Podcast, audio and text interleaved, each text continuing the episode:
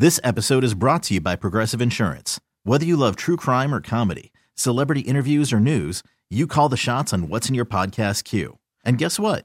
Now you can call them on your auto insurance too with the Name Your Price tool from Progressive. It works just the way it sounds. You tell Progressive how much you want to pay for car insurance, and they'll show you coverage options that fit your budget. Get your quote today at Progressive.com to join the over 28 million drivers who trust Progressive. Progressive Casualty Insurance Company and Affiliates. Price and coverage match limited by state law. Hiring for your small business? If you're not looking for professionals on LinkedIn, you're looking in the wrong place. That's like looking for your car keys in a fish tank. LinkedIn helps you hire professionals you can't find anywhere else, even those who aren't actively searching for a new job but might be open to the perfect role. In a given month, over 70% of LinkedIn users don't even visit other leading job sites. So start looking in the right place. With LinkedIn, you can hire professionals like a professional. Post your free job on linkedin.com/recommend today. No one is more locked in. From Thursday to Monday, no one is more locked into the NFL than First and Pod. Hosted by Danny Parkins and Andrew Filipponi. All right, let's do it. Championship Sunday edition of First and Pod. Danny Parkins, Andrew Filipponi. Wow. We are coming to you as the Lamar Hunt Trophy is being presented to Clark Hunt and the Kansas City Chiefs. The Eagles blew them out. You were right about that. The Chiefs won. We were wrong about that. Let's start with the game that just finished, Pony. That was, in sports terms, a heroic Patrick Mahomes performance. Like, guys were dropping like flies all around him. He was hurt. He made high degree of difficulty throws. I mean, idiotic penalty by Ossai, obviously, at the end of the game to make that field goal manageable for Butker. But put that on the short list of all times Pat Mahomes performances, man. That was incredible. Yeah, I mean, I think that he moved a lot better than I thought he would. I mean, he was gimpy at times. He had that play where he rolled out left, and when he landed, he grimaced and didn't move well. But for the most part, he was more mobile than I had anticipated. I think you were worried about him even making it through the game when we had talked on Thursday. And if you had told me, if I didn't know anything about his injury and had basically been in a coma all of last week, I would have thought that he was dealing with something minor. I would not have thought that it was as serious as a high ankle sprain, just based on some of the plays like the last one before the game-winning field goal. I think it'll be interesting what the conversation is like all day Monday. You know, we get out ahead of this stuff. So I do think it'll be a lot about Mahomes. But I also think that the officiating in this game was just pathetic, and it did not. That'll be a big part of it. That'll be. I mean, people love to complain about the officiating, and in this case, it was justified. I think there'll be, a ton of officiating conversation, and we'll get to it with the NFC Championship game. But I think there's going to be like rules change suggestions and a consensus by a lot of people for the third quarterback thing, but go ahead about the refs. No, I was going to say, I mean, the Bengals are going to look at this and feel like most of the 50-50 calls, if not all of them, went Kansas City's way. And even on the last play, which I did think it was a late hit because Mahomes was clearly out of bounds, but if you look at before he gets out, there's a hold on the play, and then there was a block in the back on the Skyy Moore punt, which could have easily been called. So, you know, Gene Steratore, big thing in these situations is you want the penalties to be big. You don't want them to be chintzy little things. Well, you got Mike Hilton pass interference, which looked like it was ticky-tack. And then obviously the whole 6-down thing was just mind-boggling, where they had the redo when the refs, thankfully, that did not end up impacting the game. Because I think that's what allows it to not dominate the 2 weeks of Super Bowl coverage, because that was an embarrassment. That was you get called in front of the pool reporter after the game. There should actually be accountability. Like there that was the guy's running in, and it takes CBS like minutes to show it. Romo had no idea what was going on all game. I mean, he suggested that on the 4th and 6 before the Burrow throw to Jamar Chase, that they were going to try to draw him off sides. I'm like, what are you talking about, man? He's like, well, they'll try, like, and then burn a timeout or take a penalty and go back and punt. Like he was making no sense. I think Romo's regressed in a horrible way. I think CBS is the worst of Fox, NBC, ESPN. I think they're clearly the worst overall NFL presentation of a big game. The refs were bad, man, but I still thought that was an awesome game. Like, there was way too much of the refs involved in it. But, I mean, Travis Kelce getting on the camera as soon as Mahomes was being interviewed afterwards with Tracy Wolfson and saying, Burrow head my ass, like right into the camera. Orlando Brown saying, put respect on his name for Pat Mahomes. Like, they heard all of the trash talk. These teams do not like each other. This feels like the second chapter of Brady and Manning. Like, it feels like Burrow and Mahomes are going to meet in 5 of these things. And it wasn't the cleanest game. It wasn't the highest level of football at times. But I thought that game was incredibly captivating sports theater. Like, about as good as you can expect, honestly, given the injuries, the cold, how terrible the NFC Championship game was. Like, I thought that was riveting sports television. Well, yeah, you had 2 quarterbacks that were overcoming their own adversity. Mahomes, the injuries and the wide receiver injuries in this game, and then Burrow's offensive line, which was a storyline going into the Bills game, but then went away because they kicked Buffalo's ass up front. They looked like they had backups out there. Honestly, I thought for as great as Mahomes was, I think the MVP of the game was Chris Jones. I think Chris Jones was the best player. He did not have a sack in a playoff game up until today. He had his best regular season, 15.5 sacks. That was an Aaron Donald-esque performance by him. That was one guy taking over the game on that side of the ball. They did a great job moving him around, too. He lined up at end sometimes. He was over the center sometimes. He was over the guard. I mean, I give Spagnolo a lot of credit for moving his best defensive player around the chessboard. But, you know, the Chiefs, everybody, the consensus was that they had the worst defense of any team that was still left playing. And it didn't look that way in this game because they had one dominant player. They had the best defensive player this weekend in Chris Jones. Ooh, I mean, I don't know. Hassan Reddick had a monster game, man.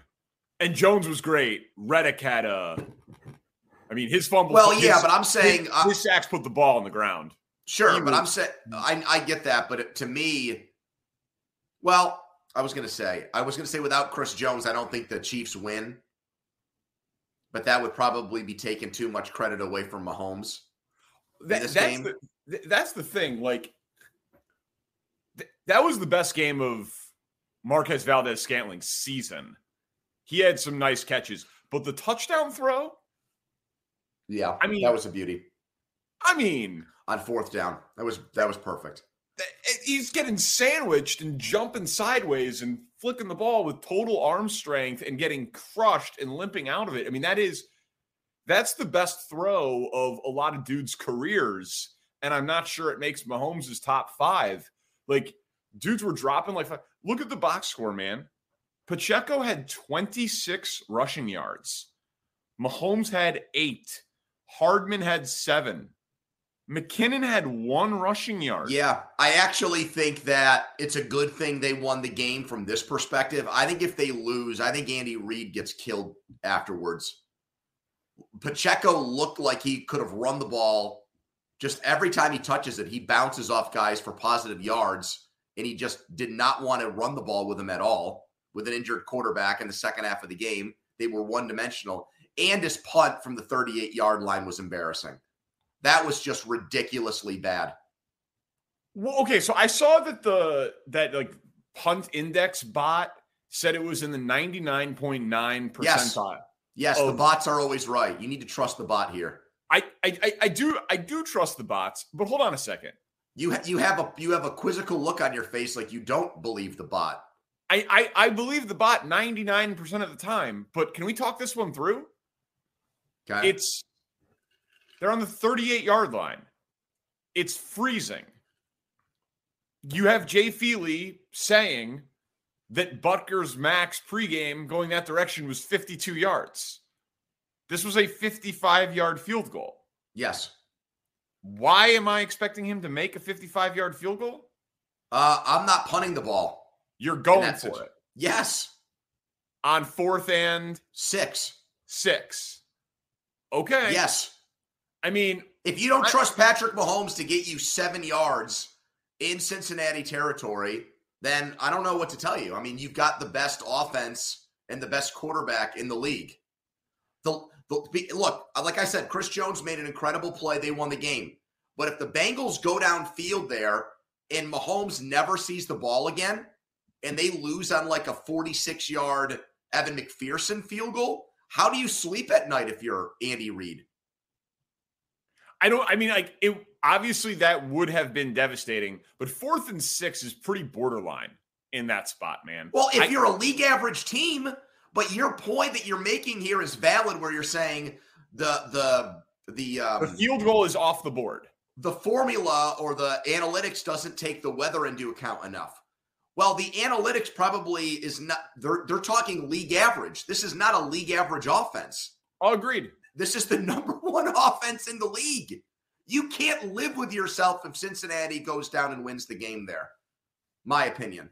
So I understand what you're saying. I was surprised at the outcome, but Feely saying that he couldn't make the kick, like taking field goal completely off the board, made it to me a much more like I was shocked that was a 99.9 percentile situation. I mean, honestly, the underrated play of the game that like got lost in the wash afterwards because of the Mahomes heroics was that punt return. Skyy Moore. Yeah. He was terrible early in the season. He's had a terrible year period for them. Yeah. I mean, he was supposed to be their next, they're talking on the broadcast like, "Oh my God, they've got to go to Skyy Moore now." And I'm like, well, at the beginning of the year, they thought Skyy Moore was going to be their next McCole Hardman or Tyreek Hill. He's a second-round pick. He's not some scrub off the practice squad. So he lived up to that pick, that billing with that return for sure. Yeah, it was pretty crazy. Even for Cincy, man, like Burrow's getting killed all game, like you mentioned with Chris Jones, who was great. That T. Higgins touchdown catch was spectacular. Chase had some great plays. With the double coverage on 4th down. Yeah, ridiculous. The conversion to Hayden Hurst on 3rd and 16 in the fourth quarter. He's just, those guys were, they both rose to the occasion and overcome their own team's adversity. And they kept showing Ossai, 58, the linebacker, crying on the bench. How do you go on? You feel like you just cost your team a trip to the Super Bowl, man. You know what, though, to me, in the locker room? I understand that. I don't think that he's going to get – I don't think in that locker room he's going to get a lot of hate. I think, obviously, the fans will scapegoat him, and I think it'll be tough for him with the Cincinnati fan base. But I think the players understand, if you look at the pursuit angle on that play and where he shoves him, I think they understand in that moment it's almost an impossible task. So many of those guys, those quarterbacks, when they go to the sidelines, will bait guys and make it look like they're about to run out of bounds, and then they keep going. He was not like he was literally one step out of bounds when he made contact. So I bet I haven't seen the comments from Bengals players. I bet they rally around him would be my guess. I'm sure the players will, man. They were going to him on the sideline. It was just 1st down doesn't really matter in that spot, So I did not think it was an egregiously bad play by the guy when you take into account the speed of the game. Listen, I've never played the game, so taking into account the speed is obviously difficult. It just seemed in that spot, knowing where he's going, there's less than 10 seconds left in the game. Seems unlikely that he's going to cut it upfield and stay in bounds. Yeah. I get that. Not a bad ankle. In that spot. I mean, it's a massive, massive penalty. Apparently, Kelce, after the game, called out the Cincinnati mayor, who I did think went over the line. Like, I'm all for trash talk and mayoral bets, but I don't know. It's just in bad form. Well, the Bengals brought a lot of this on themselves. I don't like it. The Bengals, I think, did something that was really hard to do, and that's turn the Chiefs into an underdog. And it wasn't just the ankle for Mahomes. It was the fact that they were very loud and brash about how they owned this team. So they gave a great team that is never in this situation. They gave them like something to galvanize themselves over, which when we're talking about the narrowest of margins between, two great quarterbacks and two great teams, is honestly something maybe I should have taken into account more, but I just didn't think that Mahomes on the ankle was going to be able to make the kinds of plays that he did in this game. How could you, man? How could anybody have? Well, maybe my theory was right, that it wasn't a high ankle sprain, and they just did that to try to mess with everybody. Maybe. The dude's amazing. Is it his best playoff game? I feel like all things considered, with the Kelce back spasms, the ankle injury, no Tyreek Hill, the cold weather. What do you think? He finished with 326 yards, right?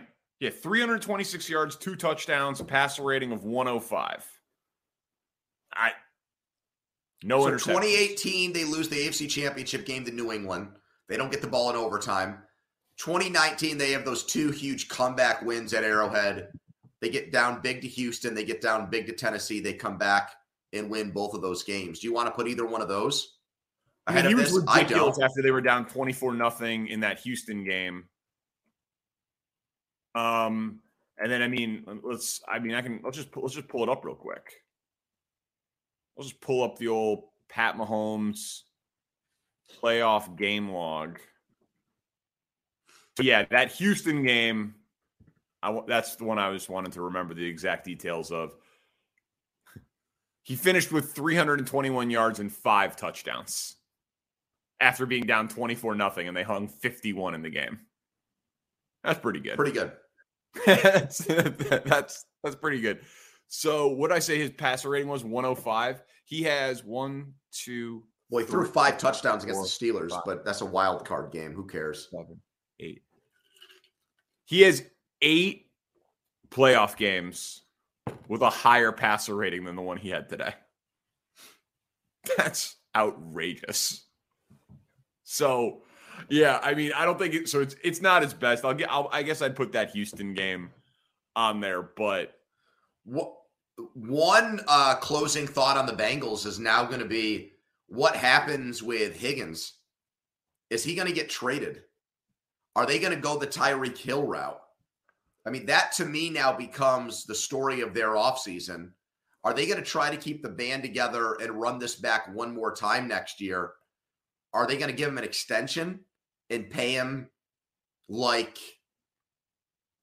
they can't pay him like Devontae Adams or Tyreek Hill or one of those guys because they got Chase coming down the pike. And Burrow. Yeah. I know. Like, listen, we've been talking about trading T. Higgins to the Bears, for a while. It's the A.J. Brown situation, right? Like DK Metcalf re-signed, Debo re-signed, McLaurin re-signed, A.J. Brown didn't. And it cost a first-round pick and $100 million contract. That's what it would cost to get T. Higgins. So obviously the Bears can't do it with the number 1 pick in the draft. I would assume that the difference in those situations, though, is that A.J. Brown, while Tennessee was good and playing in the playoffs and even winning a playoff game, that wasn't anything that they were long for. This guy's in back-to-back AFC championship games. I don't think you break it up. Like, since he already showed a willingness to pass on Penei Sewell to draft Jamar Chase. I think they're like the poster child organization for surrounding your franchise quarterback with weapons. So I think they're going to try to keep the band together for as long as possible. My prediction is he's in Cincinnati next year. And he's not on an extension? Oh, I think that they maybe like, so because Chase had, they Chase have to, still has 3 years left. Right. Exactly. So like the question is Jamar Chase okay with making less money than T. Higgins? Like, is he okay with it? Or well, he's going to have to be while he's still on a rookie contract. No, I know, but I mean, I just wonder like how they're gonna handle like the internal politics of the whole thing, or if that will come into play. See, my objection on Higgins' front would be: is he going to take a deal that's structured in a way, or a short-term deal that doesn't really give him the money that he might want guaranteed if he played for a team that didn't already have another number one wide receiver? You know, like how we don't know about this. How much does he want to stay and win, or how much does he want to be the alpha male, number one wide receiver someplace else? How many receivers do you think are better than him? 10, 15? Yeah, I would say somewhere in that range. If that. I mean, it's hard to gauge because we haven't really seen him do it by himself because Burrow got hurt his rookie year and only played half the games and they were bad. But I don't think that he's a byproduct. Let me put it this way. I don't think he's a byproduct to having Jamar Chase on the field with him. No. I mean, we've seen situations with Chase out or them forcing where he still goes off. And he's had monster games. He might be the best high point receiver in the NFL right now. Like he's incredible at those. But all right, so we got the Chiefs advancing. There is crazy line movement on the Super Bowl that's happening right now as we are recording this podcast. So okay, should we do the NFC Championship game and then get to this? That'll be a tease. I can't believe what's happening in the Super Bowl market right now. This is blowing my mind. This episode is brought to you by Progressive Insurance. Whether you love true crime or comedy, celebrity interviews or news, you call the shots on what's in your podcast queue. And guess what? Now you can call them on your auto insurance too with the Name Your Price tool from Progressive. It works just the way it sounds. You tell Progressive how much you want to pay for car insurance, and they'll show you coverage options that fit your budget. Get your quote today at Progressive.com to join the over 28 million drivers who trust Progressive. Progressive Casualty Insurance Company and Affiliates. Price and coverage match limited by state law. Listen to every MLB game live. In the deep left center field, it is high, it is far, it is God. Stream minor league affiliates. The Midwest League home run leader. And watch the best baseball highlights and look-ins on MLB Big Inning. MLB At-Bat is your all-in-one live baseball subscription for only $3.99 per month. Deep left field, it's going to go. Alvarez ties the game. Subscribe to At-Bat within the MLB app today. Major League Baseball trademarks used with permission.